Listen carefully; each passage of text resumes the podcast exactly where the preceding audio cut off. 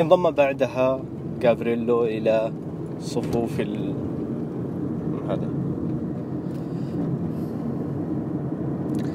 انضم بعدها جافريلو إلى إلى شباب البوسنة. وبعد سنة في عام 1900 ثم في عام 1912 تسببت حماسة جافريلو في طرده من مدرسته التجارية.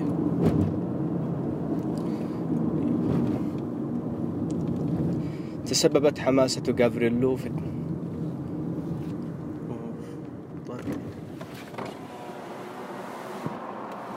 ثلاثين واحد تسعين.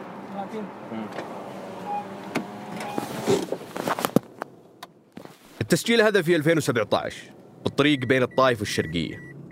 كنت طالب وقتها وتو اجازتي منتهية وراجع الجامعة. كنت جالس أحاول أسجل مسودة أولى المقالة في بالي بما أني أسوق ولا أقدر أكتب. وهو ما تسنى له. منصة ثمانية كان عمرها أقل من سنة في ذاك الوقت. وكان طموحي إني أنشر مقالة فيها. لذلك لما وصلت الجامعة فرغت المسودات الصوتية كتبت المقالة اللي كان اسمها الصدفة والأقدار في عالم السياسة. رسلتها لثمانية وقبلوا نشرها وكلموني أنضم لهم. لما أرجع المقالة اليوم أشوفها أضعف شيء كتبته لكنها تهمني كثير لأنها أولى المحاولات واللي منها قدرت أكتب أشياء أفضل وأشتغل على قصص رهيبة ومثيرة للاهتمام. قصص كان مستحيل تطري على بالي وأنا في ذاك الطريق بين الطائف والشرقية. واللي ما كان بيطري على بالي بعد هو أن هذه المقالة الأولى بتكون مفتاح لإجابة السؤال الأهم في هالتحقيق. من هم النصابين؟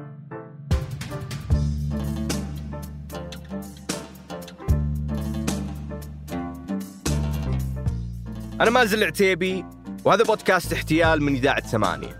البودكاست اللي يروي أحداث تحقيق في عالم الاحتيال. الحلقة الرابعة الصدفة والأقدار.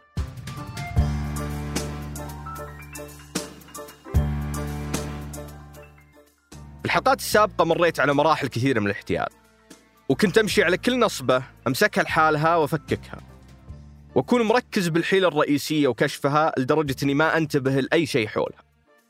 لكن كل هذا تغير لما وصلت لواحد من أهم الاستنتاجات في التحقيق واللي هو أن المحتالين هذولا عصابات منظمة يعرفون إيش يسوون.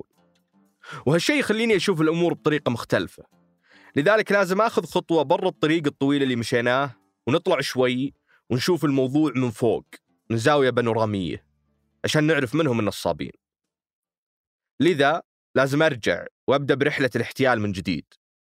وأول محطة في رحلة الاحتيال هي إعلانات الاستثمار الوهمي. السلام عليكم. تبي تتخلص من الروتين وتحقق تقريبا 7827 ريال سعودي كل يوم؟ تدري إنه من حقك إنك تحقق أحلامك؟ تخيل نفسك تحقق 7827 ريال سعودي كل يوم. أفهم لو جاك إحباط يوم عرفت إني بتكلم عن الإعلانات لأنها من نظرة سريعة واضح إنها احتيال وما في شيء نتكلم عنه.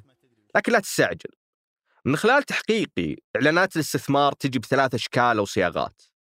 النوع الأول هو النوع المعروف ونقدر نسميه النوع المباشر اللي ما فيه لف ودوران. يجي على صيغة استثمر معنا أو تبي تربح 7500 دولار بالشهر أو المال لا ينمو على الأشجار. وغالبا هالإعلان يكون معه صور الناس يلبسون الشماغ بطريقة مضحكة أو في سبايك ذهب أو دولارات. وزي ما قلت هالنوع مباشر جدا وواضح أن نصبه لذا ما راح أسترسل فيه. في كذلك النوع الثاني هذا أقدر أسميه النوع الحكومي. وهو إعلان يبدو كخبر صحفي يتعلق بمستجدات رؤية المملكة 2030 أو تبع وزارة التجارة أو الاستثمار ومحتوى الخبر يكون عن قرار أو مكرمة ملكية للمواطنين السعوديين لحثهم على الاستثمار. بمعنى الحكومة تبيكم تستثمرون ومن باب التشجيع أي مواطن يستثمر الحكومة راح تعطيه دعم رأس المال اللي بيستثمر فيه. لو حاب تستثمر تلقى الرابط تحت عندك. وعشان يزيدون المصداقية ما يكون الدعم الحكومي هذا عام للجميع يحددون مرحلة عمرية. مثلا لازم تكون سنة ميلادك بين 1971 أو 1995 عشان تكون مستحق للدعم. والحين نجي للنوع الثالث من الإعلانات واللي هو أكثر نوع أحبه لأن واضح الجهد المبذول فيه. وهالنوع أقدر أسميه النوع الإبداعي. ويجي كخبر صحفي عادي ما له علاقة بالاستثمار ثم يتحول بقدرة قادر الإعلان للتداول. أنا ومشاري اللي ينتج معي هالبودكاست اتفقنا كل واحد يجيب معه إعلانين من هالنوع ونقراهم. هلا وعذابي. ونعم. طيب عندنا الخبر هذا خبر عاجل في صحيفة الوطن الآن. ممتاز. تمام؟ الخبر هو مواطن إماراتي يتعرض للمساءلة القانونية بعد استيلائه على أموال خادمه الهندي. حبيبي.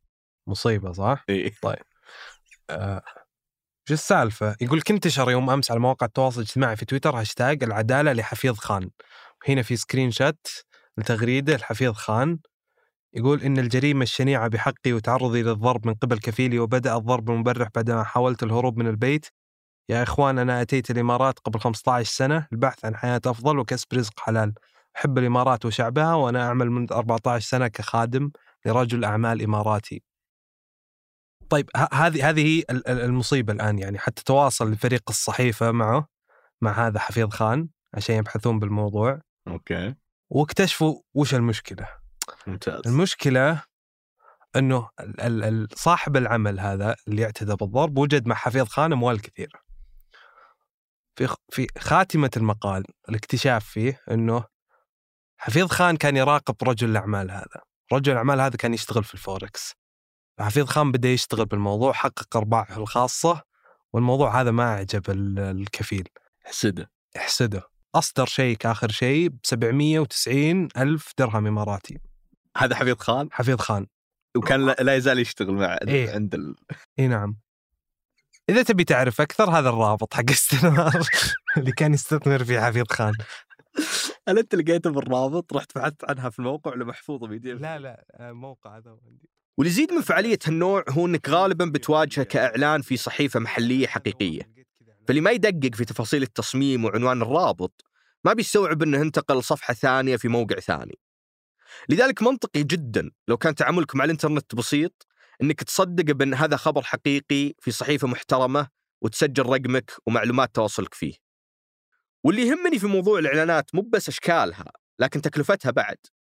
الإعلانات هذه اللي تطلع لك في المواقع وأنت تتصفح أو في تويتر وفيسبوك أو كفيديوهات في يوتيوب ما تطلع مجانا. أنت كمحتال لازم تدفع رسوم عشان تظهر. وعشان تظهر بهذه الكثرة فمعناته المحتالين يدفعون مبالغ ضخمة عليها. وهالشيء يظهر إنهم ربحانين وإنهم منظمات تعرف وش تسوي ما هم مجموعة هواة يضيعون وقت.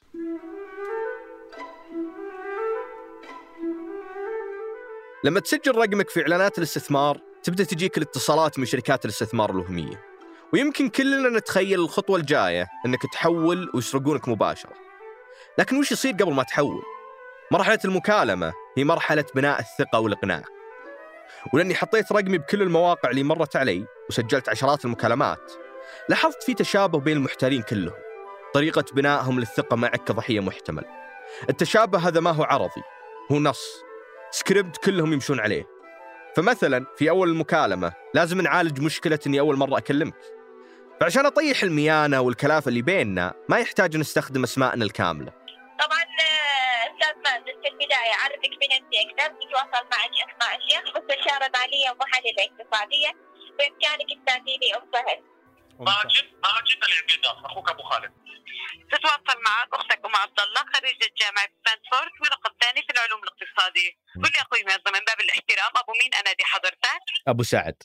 الحمد لله. هو متجوز يعني أبو من؟ أقدر نادي عليك من باب الاحترام. أبو سعد. تمام. في مجال تعرفنا عن نفسك أخ مازن؟ يعني قلت لي هون مجال عملك. يعني كمل عمر أبو إيش ينادوك من باب الاحترام؟ ينادوني أبو سعد. وهالتفصيل هذا مهم ويتكرر دائما. لأن لما أناديك أبو فلان وتناديني أبو أو أم فلان نبدأ نحس إننا نعرف بعض من زمان ونقدر نثق في بعض. والله أنا أبو خالد شو رأيك؟ والله. ثاني شيء لاحظت بالسيناريو اللي يشتركون فيه هو الحرص على ترديد الاستشهادات الدينية سواء أحاديث نبوية أو آيات لأن هذا آخر شيء تتوقع من محتال. يعني قبل ما أكلمهم كنت متوقع أنهم يحلفون مثلا عشان يقنعوني. لكن تفاجأت بمستوى التحضير من ناحية الاستشهادات الدينية وحتى الأمثال الشعبية. لأني لو أحول فلوسي لأحد لازم أثق بحكمته وبأنه يخاف الله. طبعا حلال الشرعي 100% ليش؟ لأن تعرف الرسول عليه أفضل الصلاة والسلام كان تاجر. تمام؟ وحلل التجارة. بدايه رح من حالي أكثر. كونك عارف أن التعارف من سنة الرسول عليه أفضل الصلاة.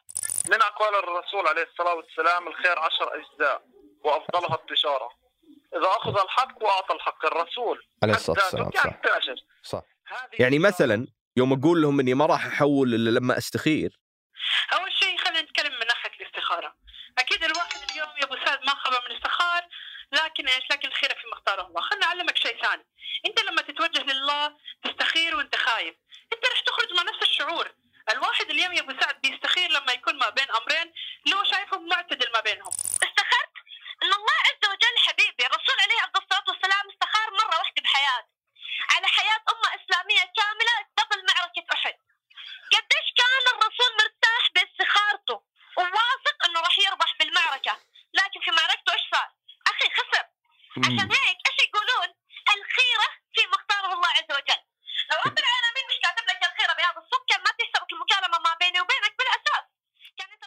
أو يوم أسأل عن عمولتهم للاستثمار. وطبعا ما نقدم هذا الشيء بالمجان. اليوم ما راح الحج إلا لطالب المغفرة صحيح؟ صحيح. أو إذا سألتهم هل تنصحوني أستثمر بسوق الذهب؟ أوكي. مثل ما تقول ال- الحريم الحريم عندنا الذهب زينة وخزينة. مم. صح صح. واحيانا تجي الأمثال بشكل عشوائي. لأنه اليوم يقولون قال إيش يا أبو سعد؟ وراء كل رجل عظيم امرأة.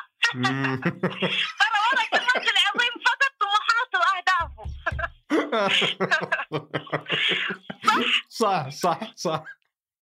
السكريبت أو السيناريو اللي يتكرر هذا مهم لأننا زي ما عرفنا الاحتيال هو غالبا احتيال نفسي ما في خدع تقنية.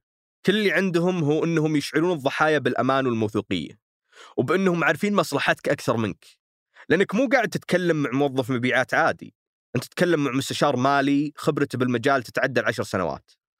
ويراقب الأسواق المالية ومتابع أول بأول للاخبار السياسية. آه الحين أيوه ترامب. بقول هو اللي أطلع الكورونا وبالآخر صابته هو. okay okay ترامب okay okay. تمام؟ فلما طلع من المسفلة رجع على البيت الإبيض ارتفع النفط دولار ونص. صح صح. منظمه اوبك أكيد أنت عارفها يا أبو. نعم نعم اعرف فعلا. إي اوبك اوبك بلس منظمه اوبك قرروا خفض الانتاج علشان تحقق التوازن فبالتالي عندما ينخفض الانتاج هذا السوق مبني على معادلة العرض والطلب. كل ما يقل العرض يزداد الطلب. أنت عارف عندك بالذات 11 شو فيه لا اللي هو الانتخابات؟ يا عين عليك. عندك انتخابات أمريكا. أهم دولة بالعالم. فإحنا اليوم لما نتكلم عن الدولار الأمريكي نتكلم عن أقوى عملة بالعالم. عارف أنت هذا الشيء. صح معك حق. يا عين عليك. فالسوق مليء بالفرص وهذا يعني في بداية تواصلي معهم كنت أشوف التشابهات هذه كنمط يتكرر.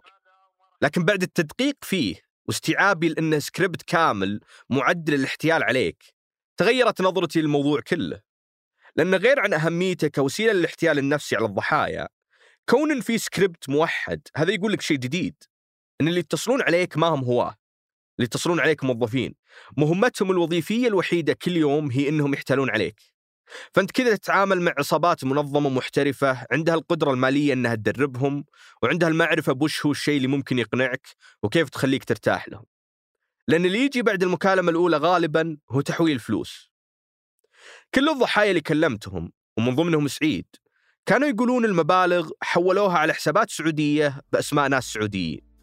يعني في دائرة الاحتيال كل شيء وهمي، الأسماء وهمية، شركات وهمية، والإيميلات وكل شيء. حتى أرقام الجوالات ما تقدر تعتمد عليها لأنهم يستخدمون برامج تغير أرقامهم. كل شيء باستثناء الحسابات البنكية. هذه ما تقدر تزورها. من أصحاب الحسابات هذه؟ وهل هم نفسهم المحتالين أو متعاونين معهم؟ لأنهم الوحيدين اللي لهم تواصل مباشر مع العصابات. ولأننا هنا عرفنا كل أغلفة النصبه، الفلوس هي زبدة الاحتيال. خلونا نوقف الصورة البانورامية ونرجع لخط تحقيقنا الأساسي. وين تروح الفلوس؟ بعد الفاصل. حبيبي حبيبي يقولون في الإعلان فاصل ونواصل أنا راح أخذ معك فاصل وأرجع ادق عليك لأن مضطرة أدخل على ميتنج الآن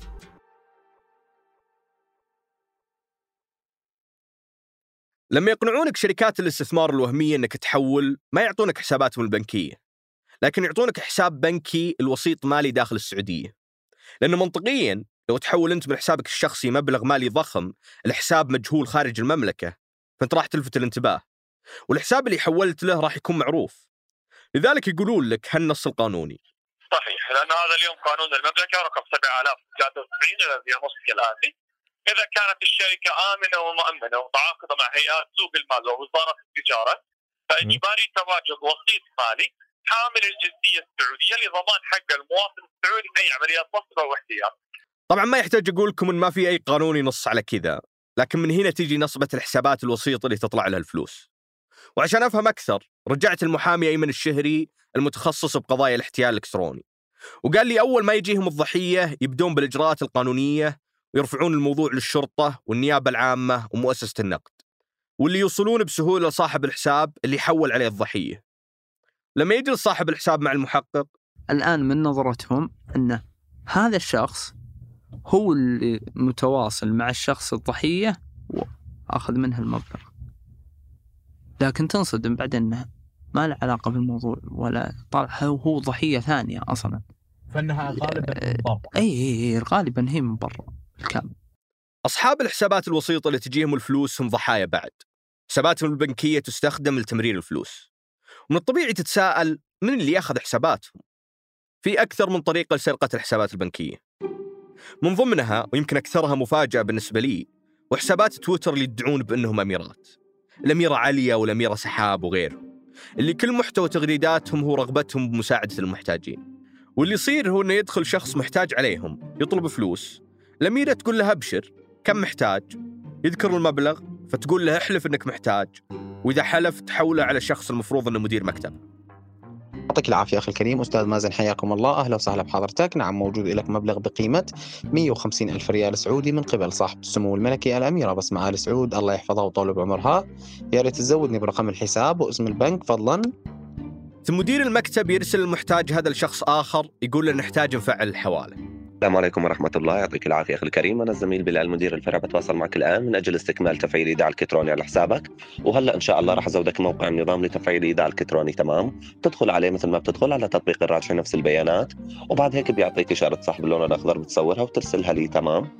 الموقع اللي يقصده طبعا هو صفحة مزيفة لموقع البنك. تحط فيها بياناتك ويجي كأنك سجلت دخولك على النظام وبكذا يكون عندهم حسابك وكلمة المرور حقتك. الهدف هنا هو إنهم يسرقون الفلوس الموجودة بحسابك مباشرة. بس حتى لو إنك مطفر وحسابك فاضي فهم بيستخدمونك لتحريك فلوس نصباتهم الثانية من خلال حسابك.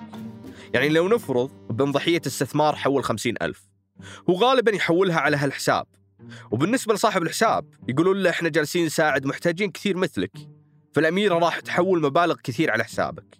وبعدين تحولها على حسابات ثانية. وبتترك لك حصتك من المساعدة وبكذا تطلع 48 ألف الحسابات ثانية و2000 تبقى بحساب المحتاج الأول. هالشيء خلاني أفهم ليش المحتالين كانوا يسألوني بالضبط متى راح أحول. عشان يكونون موجودين داخل الحساب وأول ما تدخل الفلوس الحساب الوسيط يطلعونها. أصحاب الحسابات الوسيطة ضحايا لأنهم بالعادة كبار سن محتاجين وما يفهمون أي شيء بالتقنية ومو مستوعبين المبالغ اللي تدخل وتطلع من حساباتهم. أبيها وبالشخص نفسه. وصلنا لمرحلة المحاكمة.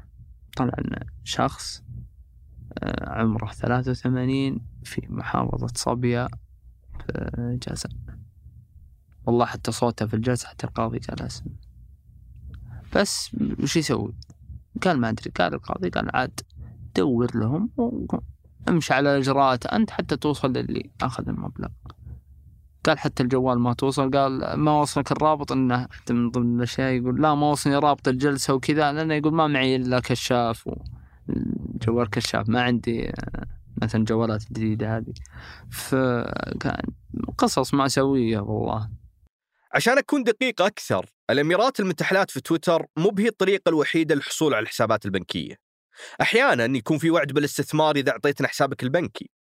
والأشخاص مثيرين للشك شوي. يجلس المحقق معه شوي بحياته الخاصة وش قال أنا شغال في استثمار وشغلات الفلانية ويعطوني مبلغ.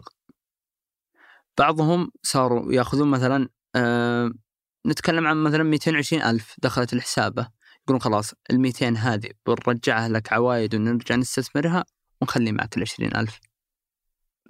استحالة إن في شخص بيروح يقول أبى أتأكد هذول صدق شركة استثمار أو أنهم شركة احتيالية. والله جاية جايتني الفلوس وأنا قاعد أستثمر والحمد لله ماشي أموري. ما يدري أن المبلغ الميتين هذا لشخص ثاني ضحية وهو الضحية قبله والمبلغ هذا طلع. وين؟ والله الشركة في دبي قاعدين نستثمر في هو واضح إنه جاهل باللي يصير فهو من هالجانب ضحية. لكن السبب أو الدافع اللي خلاه يعطي رقم حسابه وأرقامه السرية للمحتالين ما هو الحاجة. هو رغبه الثراء الممزوجة بالجهل. وما يستوعب إلا متأخر جدا متأخر. آه، ما يجي لأن هذا الشخص اليائس أحس هذا أصلا ما يستوعب إلا يوم إيه يطيح الباب إيه, مرة. إيه خلاص. ناس كثير جونا وقالوا أنا الآن واحد يكلمني يقول علي مطالبات مالية بأكثر من 400 ألف.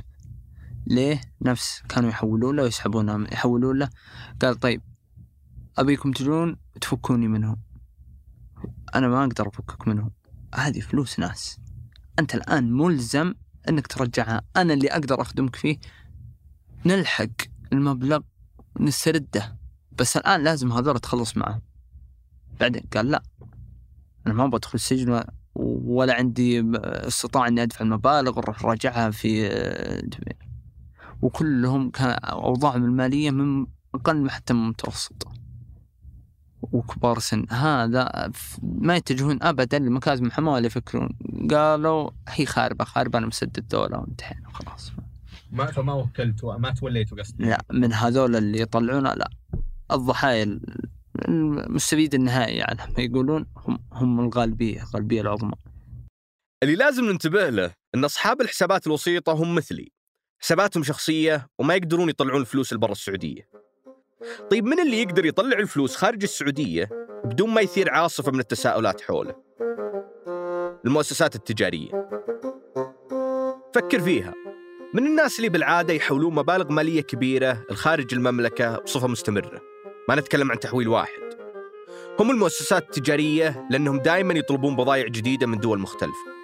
لذلك كمحتال اللي راح تسويه هو إنك تحصل على ثقة صاحب مؤسسة وحسابه البنكي. بحيث تخلي الفلوس اللي تيجي من الضحايا تمر على حسابات الوسطاء وبعدها تحولها للمؤسسة وانت تطلعها برا السعودية بحجة شراء بضاعة لكن هنا السؤال من هم أصحاب المؤسسات ذولا؟ الواضح مبدئيا أنهم مو محتاجين زي الوسطاء تذكرون صاحبنا سعيد؟ سعيد قدر يوصل لأحد الأشخاص اللي حول لهم واللي طلع مثل القصة اللي ذكرناها قبل شوي شخص محتاج انسرق حسابه البنكي. هذا الشخص تعاون مع سعيد وأعطاه كشف حساب يوضح الحسابات البنكية اللي راحت لها الفلوس. وصل سعيد لآخر محطة كانت فيها فلوسه قبل تطلع من السعودية. وهو حساب بنكي المؤسسة. وأعطانا رقم صاحبة المؤسسة. هي سيدة سعوديه في آخر الثلاثينات. تملك محل ورد وهدايا في الطائف.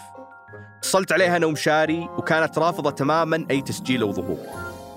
لذلك راح أحاول أوصف لكم كيف كانت المكالمة. هي ردت علي مباشرة وكان في أصوات أطفال حولها. راحت الغرفة ثانية لكن لازلت أسمع أصوات الأطفال. وهالشيء خلى الموضوع كله غريب. قالت لي قصتها بأنها هي بعد ضحية وحساباتها البنكية مجمدة من أكثر من سنة والآن عليها قضايا في المحكمة وحتى محل الورد قفلته من ثلاث شهور. ويوم وصلت للسؤال الأهم المحتالين كيف وصلوا لك؟ قالت يمكن أنهم كلموني وقالوا بيجيبون لي بضاعة رخيصة من الصين بس أعطينا رقم حسابك. مجرد ما قفلت المكالمة شغلت المايك وسولفت مع مشاري نصابة ولا مسمي مازن سمعت يمكن.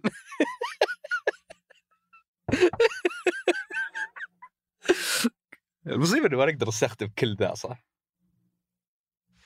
تحس صدمنا بجدار. تحس جابت أسئلة أكثر مما جاوبت. إيه. بس اصبر اصبر. خليني أطفي التسجيل. هل هي نصابة؟ أحس إيه. أحس نصابة ما يبيلها يعني ما هو بما يبيلها أما إنها نصابة أو إنها كانت متعاونة مرة لدرجة إنها مستحيل. لا لا لا متعاونة أظنها ما هي بنصابة يعني شوف ما. اظنها ما أظنها ما هي بضحية هي بس ما هي ب- ما هو يعني- منه. إلا لا هي سعودية. لا لا غير إنها سعودية. م- يعني شوف هي نصابة بس في شغلة واحدة. إيه؟ هي واضح إنها سرقت بس أظنها تكذب إنها ما قالت القصة كاملة بس. آه 100% لكنها فعلا يعني قالت لنا تفاصيل. حنا بس عشان نعرف كل القصة الحين تقريبا أو أغلبها. فنقدر بسرعة نك- نكتشف الكذبات. إي. بس كلامها ما كان ترى كذب. بس حتى يعني تخيل إنك ما تعرف القصة مم. وقالتها لك والحين إحنا نقارنها بالمعلومات اللي قالتها قالت لنا معلومات صدقية كثيرة. مم. سالفة. آه صح صح صح. أوكي. بس بس إنها معلومات اللي منصوب عليه إلى درجة معينة يدري عنها. السبب اللي يخليني أشك فيها هو إن سبب تواصلهم معها مو بمقنع أبدا. كيف يجيبون رقمها من العدم ويعرفون إن عندها مؤسسة تجارية؟ واللي زاد شكي أني تواصلت معها قبل يومين من كتابة الحلقة وبعد شهرين من المكالمة الأولى ولا ذكرتني. ولقيتها فرصة أني أحسن النية وأسألها من جديد كيف وصلوا لك. وللأسف تغيرت إجابتها. قالت أنهم وصلوا لها من خلال محامي محتال الجأت له بموضوع ما له علاقة بالاستثمار الوهمي. وهذا بالضبط اللي كنت أقوله للمشاري في نهاية نقاشنا أنها الحين تعرف قصة سعيد بالضبط. فماذا لو أنها قاعدة تستخدم نفس القصة علينا؟ كذلك أنا وصلت الرقم الحساب البنكي اللي تقول أنه مجمد وحولت لها 50 ريال ومشت الحوالة. وهو شيء مفروض ما يصير لو الحساب مجمد. فهل انفك التجميد من حسابها؟ أو أنها كانت تضحك علينا من البداية؟ كل هالأسئلة ما عندي إجابتها. ما أقدر أجزم أنها نصابة ولا أقدر أجزم أنها صادقة. أنا كصحفي ينتهي دوري هنا لأن هذه هي حدود قدرتي. معرفة الأكيد في هالموضوع عند الجهات الرقابية والأمنية لكن اللي أنا متأكد منه أن الفلوس طلعت من عندها للمحتلين خارج السعودية. لذلك لو أبغى بأقل من 30 ثانية ألخص المحطات اللي تمر فيها الفلوس من اللحظة اللي يحول فيها الضحية إلى ما تطلع خارج المملكة راح تكون كذا. الضحية يحول الفلوس لحساب وسيط محتاج. حساب الوسيط في يد المحتالين اللي أخذوه عن طريق الاحتيال عليه بأنه بيساعدونه. توصل الفلوس والمحتالين يطلعونها مباشرة لحساب مؤسسة تجارية اللي في يد المحتالين برضه. من المؤسسة التجارية تطلع الفلوس الخارج السعودية وتبدأ رحلة جديدة بين الدول.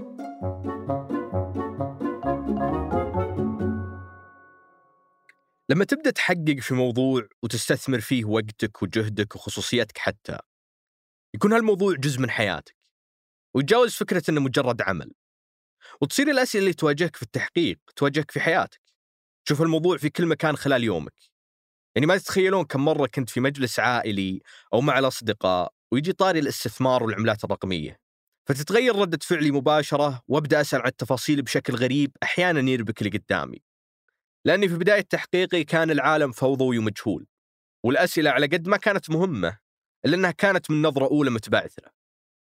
لكن مع تقدمي في التحقيق بدأ عالم الاحتيال ينتظم قدامي شوي شوي وصارت الجريمة رغم أنها كبيرة ومتشعبة إلا أنها في نفس الوقت مرسومة ومرتبة. لها محطة واضحة تبدأ منها ومحطة تنتهي عندها. لكن بعد كل هذا يبقى أكثر سؤال مغري. المحتلين هذول منهم؟ أقصد وين موقعهم؟ هل مكان تواجدهم هو السبب اللي يخلينا ما نقدر نوقفهم كل هالسنوات؟ السؤال كنت أحاول أجاوب عليه من قبل ما أبدأ التحقيق صراحة. ما خليت الأخير عن عمد. خليته لأني ما كنت أقدر أجاوبه. لأن المحتلين نفسهم يعطونك أماكن وهمية لتواجدهم وأرقامهم وهمية وأسمائهم وهمية بعد. لذلك أجلت السؤال كنت أتمنى لو أني أقدر أهكر هالأشخاص لو أني أقدر أرسل لهم رابط إذا فتحوه يسرق كل بياناتهم ويعطيني إياها. أو على الأقل يعطيني الأهم موقعهم. جاء في بالي ذكريات استخدام موقع جوجل أناليتكس وهو منصة الإحصائيات حقت جوجل اللي تعطي أصحاب المواقع والمدونات خريطة يقدرون من خلالها يشوفون توزيع قراءهم على الدول. فكرت أرسل موقع ثمانية للمحتالين وأطلب من قسم التسويق يستخدمون المنصة ويقولون لي من أي دولة جت الزيارة. لكن موقع ثمانية يجيها آلاف الزيارات يوميا شلون أعرف أي زيارة هي النصاب؟ ثم تذكرت المقالة الأولى اللي سمعتوني أحاول أكتبها في بداية الحلقة. الصدفة والأقدار في عالم السياسة. من بين كل اللي كتبته هالمقالة هي الأقل زيارات والأقل مشاركة على التواصل الاجتماعي. حتى فريق التواصل في ثمانية ما يعيد نشرها ولا ألومهم صراحة. المقالة شبه مهجورة وأي زائر لها بيكون مميز وواضح على المنصة. لذا رحت نسخت رابط المقالة وبديت أرسل للمحتالين. وأقول لهم هذه مقالة مكتوب فيها أساميكم وأسامي شركاتكم ومكتوب فيها أنكم محتالين وتشتغلون في عصابات وتنظيمات سياسية. وبمجرد ما يفتح المحتال المقالة تنور عندي نقطة على الخريطة. واللي صدمني أنهم كلهم يشتركون بنفس الدولة. أيام صدفه والاقدار في عالم السياسة ثمانية، ثمانية أقدر ولا أعرف مجلة الفيصل؟ إيه لا لا لا ثمانية ظلك معي دقيقة أخوي يعني فاجأتني بشكل رهيب جدا، أنا بشكرك اللي خبرتني لكن ظلك معي خليني أشوف. الصدفة والأقرار لا أحد يعرف ما هي الأفكار التي خطرت على بالي. لهارد في اللحظات الأخيرة. دقيقة ممكن تخليني دقيقة؟ إيه خذ أنا راحتك ظلك معي لكن. أبشر أبشر. وين وين جايبينها هاي يعني آه، حق الرئيس الأمريكي يا غالي مم. اللي اللي اغتالوه. طيب شوف أنا الحين أنا ودي أعرف أنتم موقعكم وين؟ أنتم في قبرص؟ لا لا نعم يا عيني عليك. نحن بمدينة ليماسول بقبرص أخوي مو بالرياض. لكن نحن إيش الحلو فينا؟ أنه تعاملاتنا بنكية. من قبل فيزا. وماستر كارد. طيب ليش يطلع لي موقعك آه، إسرائيل؟ إسرائيل؟ إي بيطلع لي في جوجل. أتوقع إنه فلسطين بس إنه جوجل ما تعترف للأسف. وفي الوقت اللي محاولاتي السابقة لاستفزازهم كانت تفشل معلومة إسرائيل هذه غيرت الوضع وخلتهم يطلعون من النص اللي متمسكين فيه. وترى حنا الجمال وأنت قائدنا تعرف من هو قائد الجمال؟ منو؟ كونك صحفي يعني زي كذا. تلقى تلقاها قافلة كذا 100 جمل تلقاهم ومربوطين بحمار. يعني معادلة بسيطة. والله. وأنا يؤسفني والله يؤسفني مع مع احترامي الشديد. والله يؤسفني يؤسفني إنك أنت قائد الجمال تحديدا. أبو فارس يعني ترى بكلم الأخت والله- العنود وتطرد والله يتبعد عيني. شوف علي بس بس الأخت العنود يعني كونك وتطردك مثل فارس اليوم. المفتح ببلاد عميان يعني ما شاء الله عليك. يعني أنا فخور فيك صراحة. والله وأنا أخوك. أنا فخور فيك. okay؟ بالنسبة لموضوع العابيب وهاي الأمور يعني والله أنا فخور فيك. أنت تقول لي معاك ال location. خلال مراحل تحقيقي بالموضوع ومع كل نصبة أكتشفها كنت أعلم المحتالين إني كشفتهم أعلمهم لأني كنت أتوقع أنهم بيضحكون إذا عرفوا بأن في شخص عرف النصبة وبعدها بيتعاونون معي. والتعاون اللي يقصده هنا هو أننا ندخل في حوار كلنا عارفين فيه بأن الموضوع نصبة. هذه أبسط قواعد اللعبة. لكن الحين صرت أعرفهم وين. وصار لازم نخوض هالحوار. الوصول للنبع في الحلقة القادمة والأخيرة من احتيال. أنت تقول لي معاك ال location حقي؟ معاك ال location حقي؟ يعني كان معي. يعني ماني طب بحد وينك فيه؟ انت وينك فيه؟ انت وينك فيه؟ انت وينك فيه؟ أنا في لبن يا طويل العمر. أيوه شو بتعمل هناك؟ آه. جالس ويا الجمال